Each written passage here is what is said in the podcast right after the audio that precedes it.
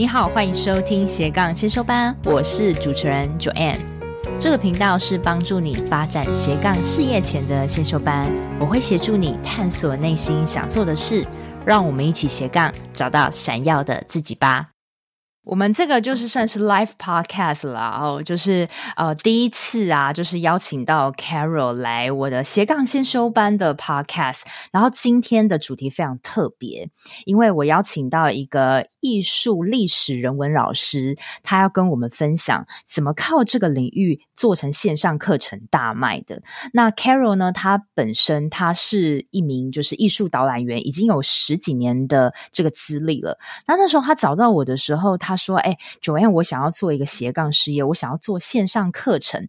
但是你说那时候对于你的主题很没有自信，你说艺术历史这个东西是不是很冷冷门？说实在，我当初啊也是觉得说，嗯，我其实说真的，我我不知道该怎么回应你那时候，因为我我不晓得，因为我没有试过帮同学做艺术历史的线上课程，所以我那时候我只说，嗯，因为你现在都没有做，所以你也不知道是不是真的有用，那我们就试试看。然后没有想到，我们就在前几个礼拜，我们开了我们一一次的免费讲座，销售我们的预售课程，然后这一场预售课程就完全的大卖，甚至这个讲座就你卖出的。薪水呢？其卖卖出的这个费用，其实就超过了普通上班族的薪水，所以我们完全没有想到那个效果那么的好。所以我想今天请 Carol 来分享这一段，就是他怎么样跟班导我学习做线上课程的一路心路历程。Carol 可以帮我们大家做个简单的自我介绍吗？你是谁？啊，还有你当初为什么会想要做斜杠而找上我呢？嗯，嗨，大家好，呃，我是 Carol。然后我的时候，其实我已经退休十二年了。就本来我是在职场工作，嗯、然后因为工作很忙碌，让我的身体变得很不好，所以我当时候就想说，那我退休下来养身体，养好再回职场。结果呢，我退下来不到一个月，有朋友跟我说，现在有那种呃艺术导览工作是志工。然后他问我要不要去试试看，反正我现在闲赋在家嘛，那可能把压力减轻一点，可能就会身体会比较好的比较快。所以当时我就去参加了这个艺术导览工作，结果呢，没想到啊，这个一沾上就走不了了。对，因为发觉艺术工作真的很有趣，因为它可以欣赏到很多艺术名画。所以那个时候呢，我就开始十二年前，我开始进到故宫跟中正纪念堂担任艺术导览工作。那一边导览呢，我就越觉得说，这个艺术跟历史的这个门啊，非常的广广大，里面有非常多有趣的事情。嗯、所以呢，我就觉得说，诶，它可以让我呃学习到更多，而且一直欣赏美的事物，的确对我的身体还有对我的生活有很大的帮助。所以那时候我就没有回到职场，我就一直留在这个领域，一待就是十二年。对啊，那当初你在呃踏入这个艺术历史领域之前，你是对于这行是完全的小白吗？完全不了解？对，我我在大学是学中文系，可能跟历史有点关系。可是我研究所我去澳洲念书的时候，我念的是完全不一样。我念商学院，我念企业管理，嗯、所以我回国之后担任的是呃广告公司的行销，还有那个上市公司的人资。所以是完全完全是没有接触的，对，所以我我现在会做这个课程，也想到说，其实就算没有接触，你真的有兴趣，你真的热爱这份，热爱这个东西，你自自然而然就会想办法去理解它、了解它，之后你就会觉得说，哦，它的门槛其实也没那么的高，那么的难。其实就是累积啦，对不对？就是呃，你的朋友告引荐你在退休的时候，诶，可以去做一个艺术导览。我相信很多诶开始要退休的这个中年妇女，她可能也对于这个历史啊、呃艺术这种美的东西很感兴趣。也许这个是一个入门，因为呃，你可以到到处地方当志工，其实都是呃很好入手的。但是怎么把一个志工当好？那我觉得也是因为你有这个美感的，你你本身就有这个美感。那再加上说，你对于历史你也非常感兴趣，所以诶，这刚好就是触发了你那个内心的那个魂，所以你就开始搜集大量的资料。然后我还听你说，诶，你光看就是一幅历史名画，你会去看好几百本书，去融会贯通，然后说成呃一个让大家都很平易近人、觉得很有趣的故事。这个是完全你感兴趣的地方，所以那个时候你就呃十几年你都在做这件事情。那那个时候你都是实体的，对吗？呃，对，就其实其实导演工作你。本来我以为很简单，就是把主办单位给的东西背一背，然后就讲给人家听。对啊，我我我的想法也是这样。对，然后我们很多老师也的确这样做。可是这样做的结果就是，你只会讲到那那幅画的皮，你讲不到他的内心。你就是把他明白的东西，就是讲一讲，你就背完了。嗯。那背完那些东西，其实大家自己去网络上看也都看得到。所以我就觉得说，啊，而且我自己讲的时候，自己都很心虚。因为我要讲一幅画给你知道，可是我对作者的背景不清楚，我对那个时代的的的这个风气，还有这个时代的走向，我也不清楚。所以后来我自己讲，越讲就越心虚，越讲又就觉得自己讲的真难听。这种东西怎么有人愿意听呢？嗯。所以后来我就开始去念书。那念书呢，不是呃看到那幅画才去念它，我是开始干脆就把内容全部丢掉，我就从艺术史开始念。西洋艺术是从希腊神话开始捏捏到现代现代艺术，然后呢，把所有东西都理清楚。然后当我把这些东西理清楚之后，我发现这些画好像突然跟我靠近了。嗯，因为我已经了解他的前因后果，我了解他的背景，我了解这个作者他本身为什么要这样画的原因，我就发现说我可以更轻易、更容易走进这个画的里面。所以多念书，多理解。多看，其实就是进入这个门槛很重要的一个部分。那当然，就是当你很有兴趣的时候，你就会越想去知道。你看越多，就越觉得哇，好有趣哦。然后就再翻一本书，再继续看，又看看又有一个地方不了解，你又去翻另外一本书，既然把它弄清楚。就这样一步一步慢慢累积下来。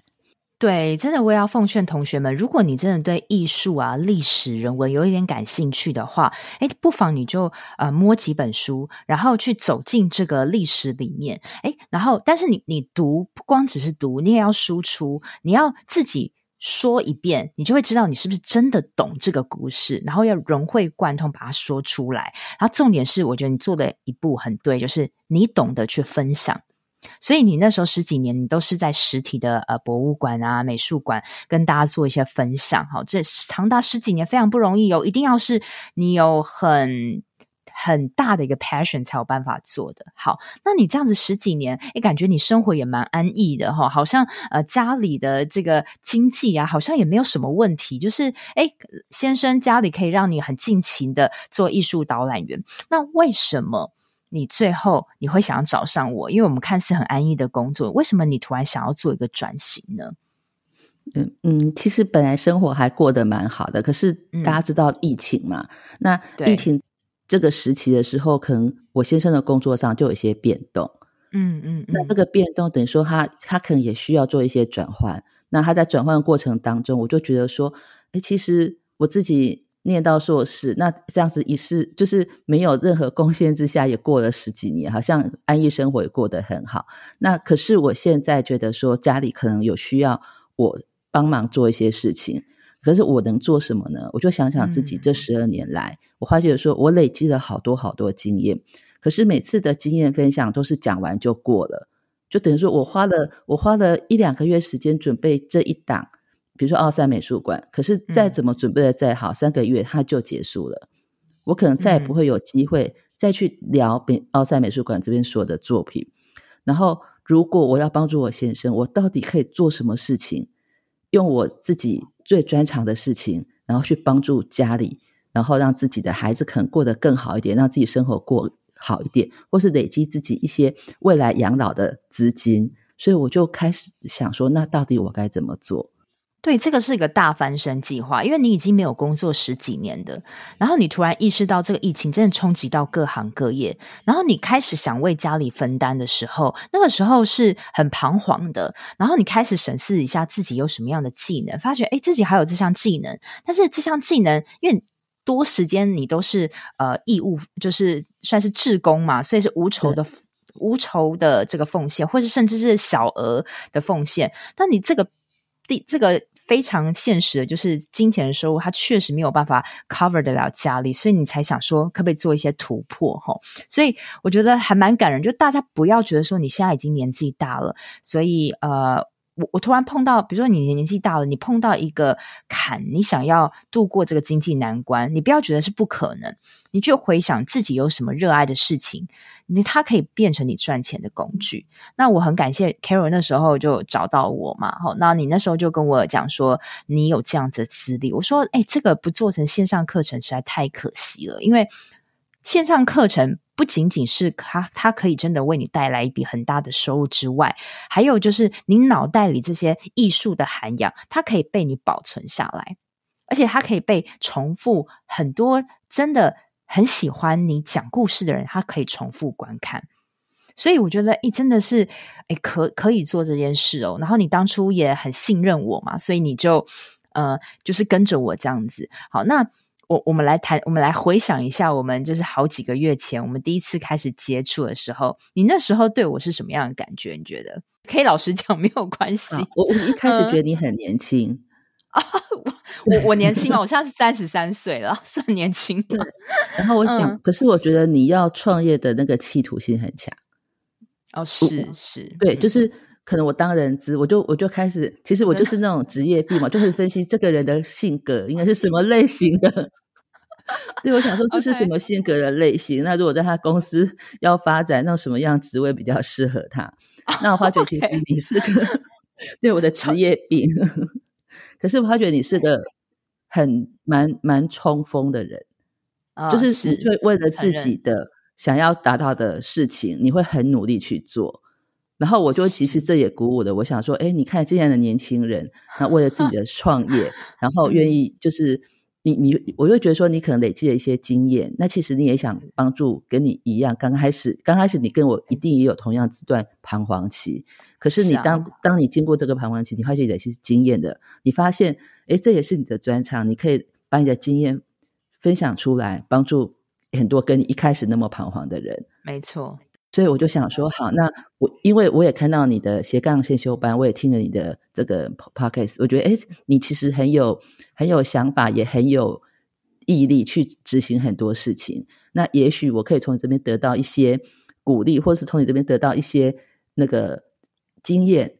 那我可以 copy 你的经验，嗯，因为本来你要成功，就是一直 copy 前面的成功经验，其实成功的机会就比较大。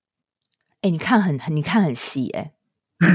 你你你是有做功课，你看很细，所以你你看了很多东西才找到我，跟我免费咨询嘛。后来你付费上了我的六周教练课哦，所以刚开始你是对觉得对我确实可能我长得就是呃，可能那种也没化妆啊，然后觉得好像蛮年轻的哦。其实我我有时候也会担心说，哎，会不会我的感觉让人家觉得很年轻啊？哈，然后可能会没有什么人相信我。但是我觉得呃，真的是你累积的每一个案例，每个实例，其实都很赤裸的摆在大家的面前。哦，甚至我很多的社团里面成功案例，我都鼓励很多人，你你去私讯那些呃，我曾经 take 过的人，他们都是真的有有赚到钱，而且赚到不少，还还有人甚至会离职，这个是真实案例。但是我那时候就有跟你讲说，我我可以跟你老实讲，做线上课程的人，有些人你说有没有人赚到钱？说实在是几乎是每一个人都有赚到钱，但是有些人赚的比较少，可能有些人呃，一个线上课程。开呃一个免费讲座开下，可能只有一两笔单，这个是最少的。那那有有人就是甚至是像你这样子哦，一晚就做超过一般上班族一个月的薪水。所以我说这个东西，它有时候很看天时地利人和，我没有办法保证说你真的有办法做到这样。而而且何况你是艺术领域，大家都觉得冷门的东西，我不敢保证。好，但是就是我会把很真实的状况跟你讲，因为本来。创业这个东西就是没有办法一次到位啊，有时候很很吃这个你的受众啊，你的投入程度啊，哦，很多复杂的状况都会影响，所以我觉得那时候我也蛮直白的跟你说，然后你也蛮接受这样子的齁。那那时候我记得好，那那时候我们就开始上课啦，你就开始忙啊。那到你你最后就是在几周前办了免费讲座，在这个 training 的过程中，你觉得让你感到最挫折或是最痛苦的事情是什么？呃，其实我觉得第一是定位，我觉得定位很难，因为错，我的东西非常多。嗯、那到底什么东西才是人家感兴趣的？其实没有试过市场水温，你永远不会知道。是、啊，可是我觉得 Joanne 是个很好的对象，因为它就代表千千万万个我的目标。因为 我我就说，对我来讲，我的朋友群可能都知道我这项技能，所以他们都已经听得很习惯。那他们也都会给我有很多很多 feedback。可是那个 feedback 对我来讲是，可能有一半是基于朋友的道义，就会说哇，你讲得很好，很好听。那有半。也许是真的，可是我我我我无法去判断到底是真的还是假的。嗯、就等于说，如果我讲完后你觉得好像有点兴趣，表示说很多人跟你一样，可能会觉得这个东西听起来不错。所以在准备的过程当中，其实我每次自己想了很多好像很美好的点子，可是可能跟你讲的时候，你就跟我说：“哎，你觉得这样好像不妥？”你觉得我会把你现实。的泡那个泡泡给戳破，就就是可能会让我知道说哦，原来我认为好的东西，一般人不见得觉得好，尤其是不懂艺术的人，他可能就不会觉得这是他吸引他的点。没错。可是你告诉我一些可能一般大众可能会喜欢的点，那我觉得这个很重要，嗯、因为这个会让我帮助我们在做市场定位，还有我到底要哪个哪个走向的时候，我比较知道该怎么去。因为我想让你听得懂，我必须要用不同的方式，嗯、我不能用学术性的方式，我必须用可能故事性的方式。那这样子跟你之间的之间互相一直在那边磨，就磨合的过程当中，我发现哦，原来故事性的东西好像是你最能接受的，是真的是这样子。我我记得就是其实呃，不管是什么产业啊，只要你要刚开始跟我跟我做教练课，不管你是做线上课程，做任何产业。最重要的就是前两到三周的定位，因为定位我们会一直不断的来来往往，我会不断的问你问题，你要不断的深入思考，去找到一个市场可能可以接受的定位，但是这个定位有可能它是错的定位，也有可能也也有我会失败的例子哦。对，那也有可，因为大多数是因为我我一直不断的在 training 很多的同学，所以我大概知道这个市场可能接受什么哦。所以因为你说你会希腊神话，呃，你会讲名画的历史，然后你又会好多关于历史历史文物的东西，但是究竟你的第一场免费讲座要做什么？要办的主题是什么？我记得我们花了非常多时间来来往往去 brand Storm 去脑力激荡去找市场的定位，后来我们决定我们的免费讲座的主题叫做如何看懂一幅名画。然后我们挑了两个故事，第一个故事就是梵谷的一生，他的绘画故事。那第二个就是呃蒙娜丽莎的微笑，这幅就是大家都知道的名画为什么会变得那么有名？我们把大家都知道的梵谷跟达文西的蒙娜丽莎把它挑出来。跟大家做讲解，然后这门课其实除这门课除了就是呃告诉大家说，诶，怎么看懂名画之外，它也是一个艺术欣赏的入门课程。所以我们后来做这样子的定位，然后我觉得事实证明这样这样子的定位是有用的，而且我没有想到是后来我们用这样子的讲座打广告。结果你看，你你的广我我真的承认哦，你的广告比我之前打过的免费讲座效果超级好。哦，Carol 的广告啊，呃，Carol 广告他他没有花很多钱打广告，但是他的那个广告，他有四十四次的分享，一百多个赞，所以他的广告的那个点击的这个金额很低很低，好像第一一次点击两块钱吧。其实是已经到非常低的门槛，为什么会一次点击只有两块钱？代表你这个贴文互动率非常好，大家都很吸睛想看，所以呢，呃，就会造成 Facebook 一直帮你宣传。你可以花极少的钱，但是达到最大的助力。所以到我我们那时候，呃，打了这个广告，吸引了七百多个人参加，我超级吓到。后来还花钱去扩充、扩扩充，因为那个活动活动充五百人。我后来又花钱去扩充，因为时间好像还有两三天，可是已经早就就是逼到五百人的门门槛。我还没有达过这样境界。然后 Carol，我觉得就做最正确的决定，是因为他找我弟弟打广告。我弟弟就本身在行销公司，其实我的广告有时候也是他打的哦。那他这一次，我觉得也是我们两个讨论到，哎，你的 TA。是长什么样子啊？例如说，他可能是爱旅行的人，呃，喜欢现代现代艺术馆的人，呃，我们去一直模拟你的 TA 是什么样子，我觉得这也有助于打广告可以打得更精准。还有可能我弟帮你做了一个现在你们大家看到那个很漂亮的照片，我觉得也有差哦。所以我我也很感谢，就是你有信任我弟弟啦。哈，虽然他是我弟，但是你有信任他，让他去打广告，所以那个效果又更好。好，那我没有想到说，哇，艺术的入门课这个，因为现在我，我一直被很多那个商业的课给冲刺，你知道吗？然后所以我就想说，哇，历史这个这个那么的，嗯，那么的看似没有商业气息的课，居然它是全部里面成效最好的。好，那除了打广告这个有注意之外，打广告打得好，照片选得好，TA 抓得准。你是不是还有用一个很棒的模式，就是你用一个疗愈型的的艺术沙龙的沙龙的感觉？可不可以跟我分享这一点？你为什么想要用让大家去看你的讲座是一场艺术沙龙？对，因为我觉得现在市面上真的充斥太多这种教你如何做什么做什么的广告。其实我我当时选 Joanne 也有一个原因，是因为我觉得你好像没有那么商业化。也没有没有，我我不敢说我不商业化，但是我可能比起商业化，可是没有像那些已经可能讲那个已经沉浸在那个行业一一二十年那些老师，可能我也比较菜了。对，所以我就不想，我就觉得说，艺术的东西其实它是一个心灵疗愈的一个过程。那你对美感的感受是来自于自己，不该是别人给你的。所以我觉得我一直不想用很商业的手法去推它。那我再在想说，好，一般法国是。十八世纪、十九世纪是所有绘画汇集的中心。那这些人、这些贵族、这些上流社会跟这些买画的人，他们是用什么态度去面对这些画作？他们其实就是很喜欢欣赏它，然后把它买下来。嗯、那他们当时欣赏画作的地点在哪边？一个是画廊，一个就是沙龙展。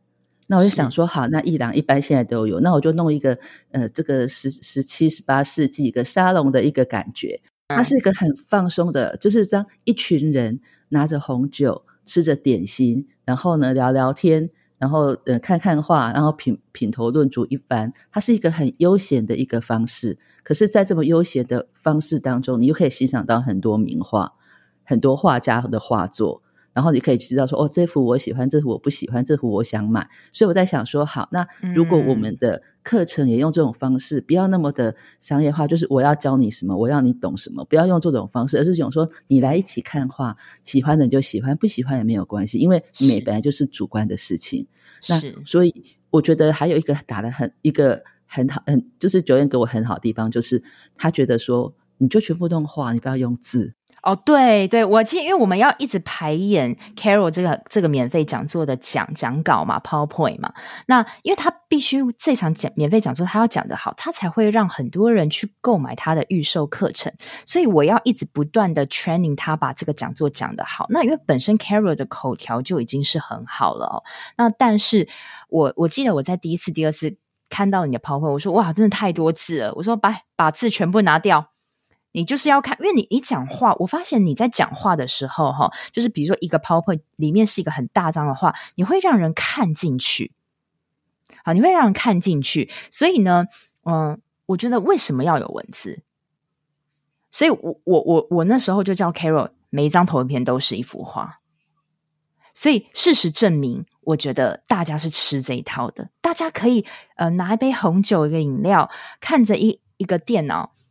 就看着他们的荧幕就是一幅画，好，然后我还记得那时候我们在这个就是免费讲座的过程中，其实大家都很享受听你在讲那一幅画的的故事，他会你会把这幅画讲得让人很看透进去，然后还有人说，嗯。嗯、还还有人说，哎，请大家安静啊，不要不要再讨论了，不然专心听哦。我还记得有些人有有这样子的在聊天室的留言，就代表大家很想要好好的听。我们就把这这个晚上，我们不要有太多商业机器，我们就来好好享受艺线上艺术艺廊的感觉。所以事实我觉得非常棒，所以我要提醒大家。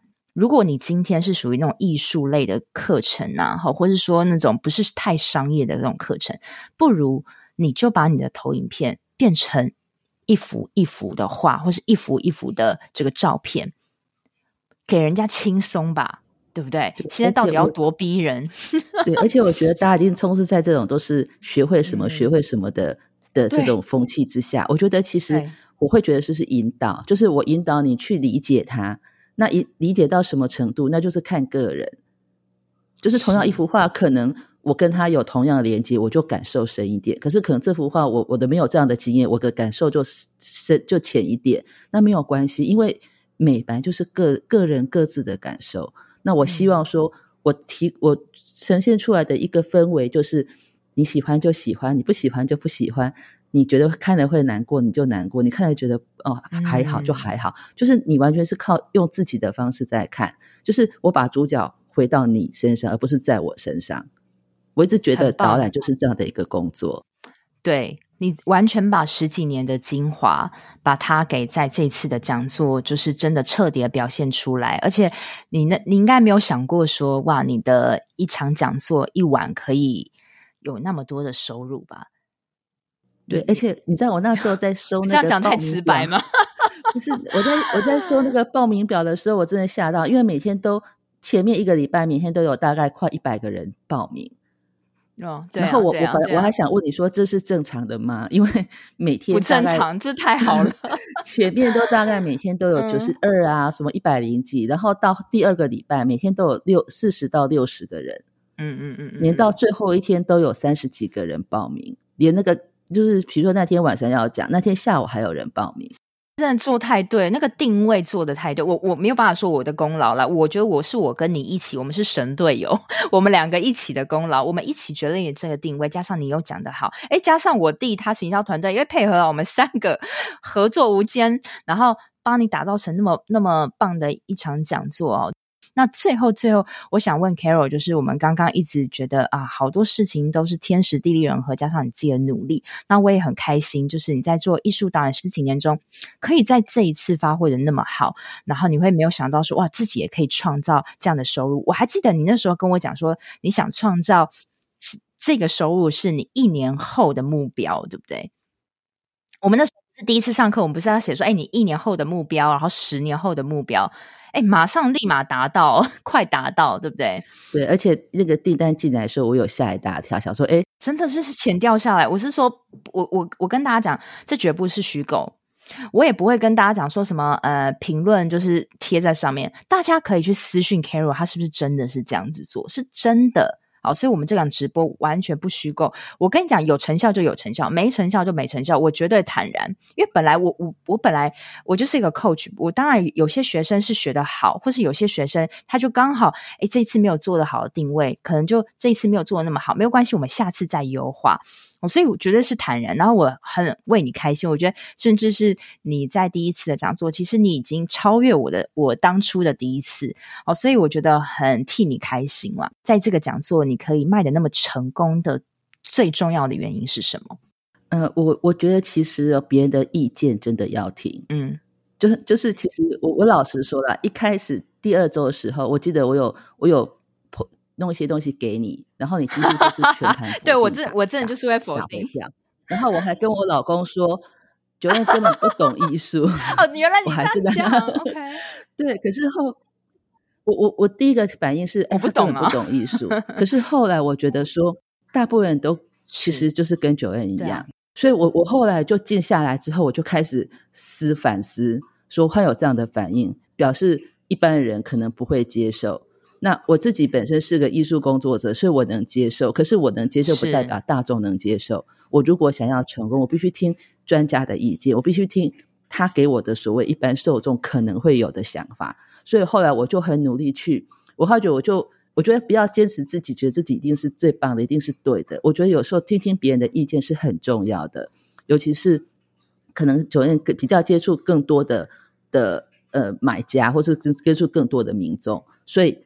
我觉得要要去要去理解别人给你的意见，其实不见得都没有用。所以我觉得我自己，我就放下我是艺术工作者的这种的价值，然后我就去想，对，我如果是一般人，我应该会怎么样怎么样？我就把你的意见全部放到我后来的思考量当中。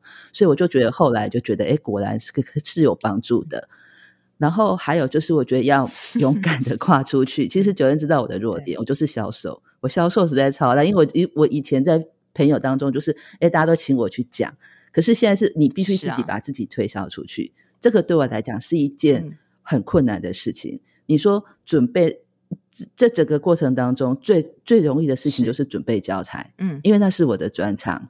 可是打广告这件事情，我就不是我的专长，所以交给专业的去做。一定要，有时候你要舍得去把一些事情放给别人。然后还有就是，呃，广告制就是制作那些广告的东西，我觉得就是你自己试试看，如果不行，可能要找专业。可是如果你自己可以尝试看看，也不错。像这次过程当中，我学会如何做 Canva。我还跟 Joanne 说，再做下去我都可以教 Canva。对，其实 Canva 没有很 难，但是大部分人就会觉得，对，没有真的没有很难，但是大部分人就是因为没有碰触过嘛，就觉得好像很难。那我觉得 Carol 最重要一点是，我很谢谢你相信我，好，然后也信任我的这个行销团队，就是我弟弟。那你真的呃，因为。你知道我当 coach 嘛？但是即使很多人已经付学费给我去参加教练课，仍然有很多人他会怀疑我。就像你刚开始也会，他觉得这是我专业啊，艺术是你的专业啊，或是说什么领域是你的专业？因为我本身就是 coach，我是引导你，我我一定没有你那么专业，所以，但是我我要引导你去接近大众的想法，所以我是那种如果我认为不妥，我会直接。你说，我认为不妥的地方，因为这不然你干嘛要找我？如果你继续用你的方式行事的话，那最后就是你没有办法了解那个市场的时候，你最后还是没有那么成功。所以我宁愿让你对我有怀疑，会讨厌我，或者甚至觉得有点怀疑我，但是我觉得要证明这个结果是好的。你你要你要去呃，我觉得你说的很对，就是你你多听很多人的想法。那有时候我并不是那么肯定的时候，我也会告诉你说我不确定。好，但是我认为不 OK 的，我就会直接讲不 OK。所以我是蛮直接的人。然后有有些同学甚至他真的就是 没有办法，觉得说他真的还是不信任我，他最后还是依照他的方式做，那我也没有办法。那真的从以前的例子到现在，不是我我夸口，是真的有按照我我的方式做的人，基本上都会得到一定的成果。所以我也很感谢你那么的信任我，然后你也很包容，就是可以可以有包容力，听不同的想法，那才可以造成这样的成功。因为有时候我们自己会困在我们自己的盲点之中，然后你就会。没有任何的灵感，没有任何外界的声音，你就会一直往你你认为对的那个方向，但是它就是一个不是市场方向，因为这个东西你毕竟要卖钱嘛，你要毕竟让人买，你一定要了解你的消费者。好，所以那时候我们花了很多时间在讨论你的 TA 是什么啊？为什么我我看不懂？好，那那你要该该怎么做让我看得懂？好，所以我觉得很谢谢你给我这个机会了。好，那在这个节目的最尾声呢，我跟大家做一个重点整理。那第一个，我觉得是，如果你对于 Carol 带给我们很好的观念哦，就是不管你今天年纪多大，你如果对某个领域开始有兴趣的时候，其实你就是把自己沉浸在其中，去投入，然后去累积一些知识。但是除了累积知识之外，Carol 做的很好的一件事是，他很懂得输出。然后他懂得去累积知识完之后，他变成他想讲的话说出来，甚至分享给大家，让别人也听得懂。所以这样就成为他的知识的宝库。所以这个是他很成功的一个原因。那第二个部分就是累积，累积知道。越了解你的 TA 非常的重要，TA 就是呃就是你的受众嘛，因为我们花了很多时间在想说，诶呃会想要听名画历史的人是什么样的人？我们不断的揣摩他是什么样，呃是女生还是男生，或者说诶他是喜欢旅游，或者他平常喜欢做什么？我觉得我们花很多时间去了解这个 TA，所以也让我们广告这次打得非常精准。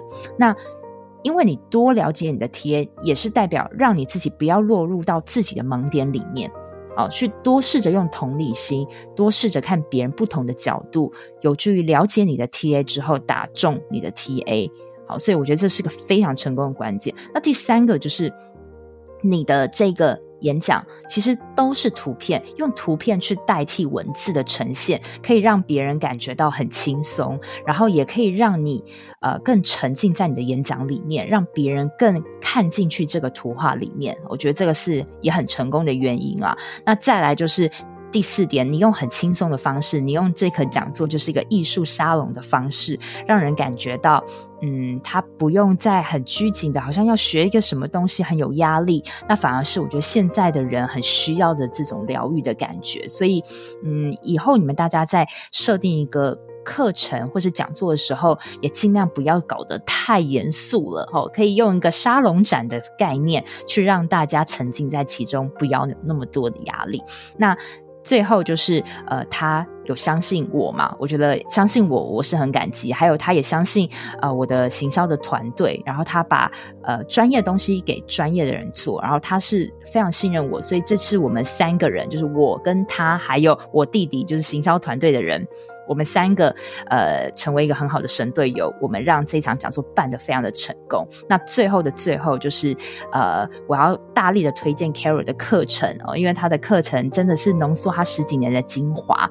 然后大家可以点进去这一集的内文里面，里面我会放一个他的课程链接，大家可以点进去报名。那另外呢，就是呃，因为我明年度啊，跟大家小小宣传我自己班导的明年的计划哦，就是我明年有一个斜杠零到一十个月的养成营的计划，这是明年最大的计划。那因为我曾经就在今年十月，我办了一场实体的台北同学会，我发现大家聚在一起的时候，哎，其实这个点子啊。可以大打开，然后大家结交更多的人脉。可能你困在某个点的时候，因为你一场跟别人一场聊天，你就瞬间解惑。所以我觉得斜杠跟创业的路上是真的需要一些呃队友或是一些朋友给你一些交流的。所以呢，我明年呢，其实我有把台北、台中、高雄各找一个小老师，然后我真的在。让这个小老师融入在你现实的生活里面，跟你一起学习。啊甚至我最大的梦想是，我希望台北、台中、高雄都有一个类似斜杠的教育机构，可以让大家共同在这边。一起做点子商业模式交流，一起学习，然后达成我们要的目的，就是我们希望作为像 Carol 一样那么棒的一个个人热情的事业。那这个计划是一个很新的计划，我目前看到比较少人在做。那我在一月十七号，就是除夕的前几天，一月十七号礼拜二晚上八点，我有开一个招生的说明会，线上说明会。那大家也可以点在这个节目内文里面，我有放上链接，那大家点。进去之后，你可以报名参加。招生前的前几天，我会再把这个 link 寄给大家，那大家可以去了解一下这个招生计划，也许对于你明年开启斜杠的路非常有帮助。那我们就下周见喽，拜拜！我都会固定在每周二早上上架我的节目，希望收听的你都可以找到让自己闪闪发光的热情事业。另外，我有个 Facebook 私密社团，叫做斜杠先修班，里面会有学员的交流跟斜杠资讯的分享，欢迎你加入。你现在在通勤的路上吗？不管你正在做什么，我都很感谢你花时间收听我的节目，而且听到了最尾声。希望我的节目对你人生启发有帮助。如果你喜欢这集，很希望你拨空帮我到 Apple Podcast 留言评分，这对我来说是最大的创作动力。非常感谢你，我们下周见喽。